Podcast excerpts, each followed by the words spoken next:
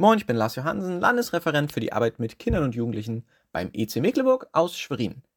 Ich finde, ich habe ganz viele tolle Eigenschaften, doch es gibt auch manches, was einen irritieren kann. Ich habe meine Frau gefragt, was denn das irritierendste und vielleicht auch nervigste ist. Sie hat kurz gelacht und drüber nachgedacht und hat mir Folgendes erzählt. Anscheinend liebe ich es, sagt meine Frau, andere Menschen auf ihre Fehler hinzuweisen, ganz besonders im Straßenverkehr.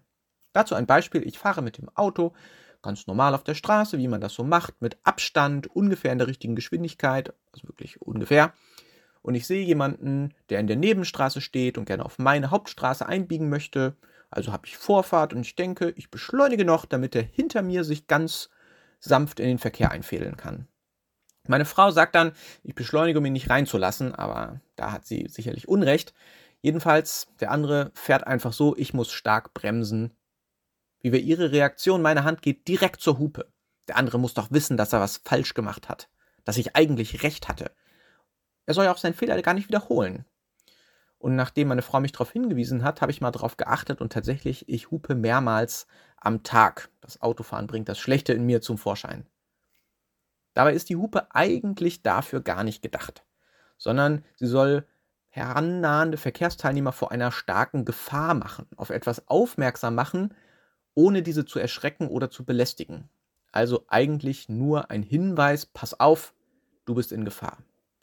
Für mich ist das ein bisschen anders. Für mich ist es eher das Signal, Edge, du hast einen Fehler gemacht, ich war im Recht und du bist eigentlich doof.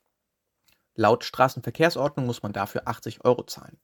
Meine Frau hat jetzt festgelegt, dass immer, wenn ich das mache, ich 80 Euro an den MGV spenden muss. Das wäre gerecht, sagt sie. Ich liebe das Recht. Leider um meiner selbst willen, weil ich gern Recht habe, nicht um des anderen willen.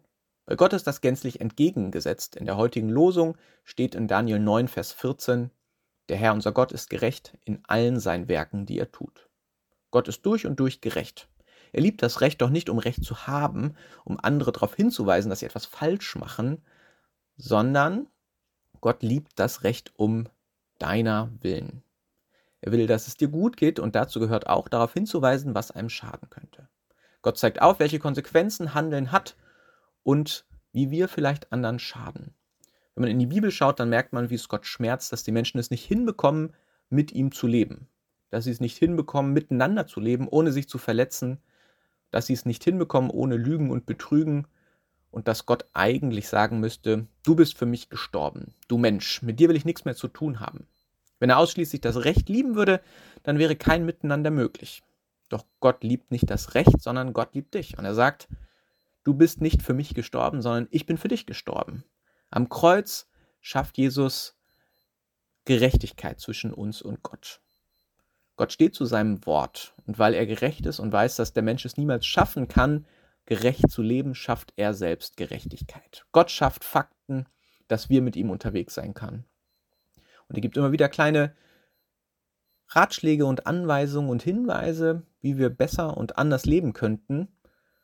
Und weil wir darauf angelegt sind, das einfach nicht hinzubekommen, zahlt er die Strafe selbst. Er hupt und spendet die 80 Euro. Das ist kein Freifahrtschein, zu leben, wie man will und einfach nur zu machen, worauf man gerade Bock hat, sondern das Recht in Anspruch zu nehmen und zu sagen, ich bin dankbar und ich will die zweite Chance nutzen und vielleicht kann ich mir manches schlechte Verhalten abgewöhnen.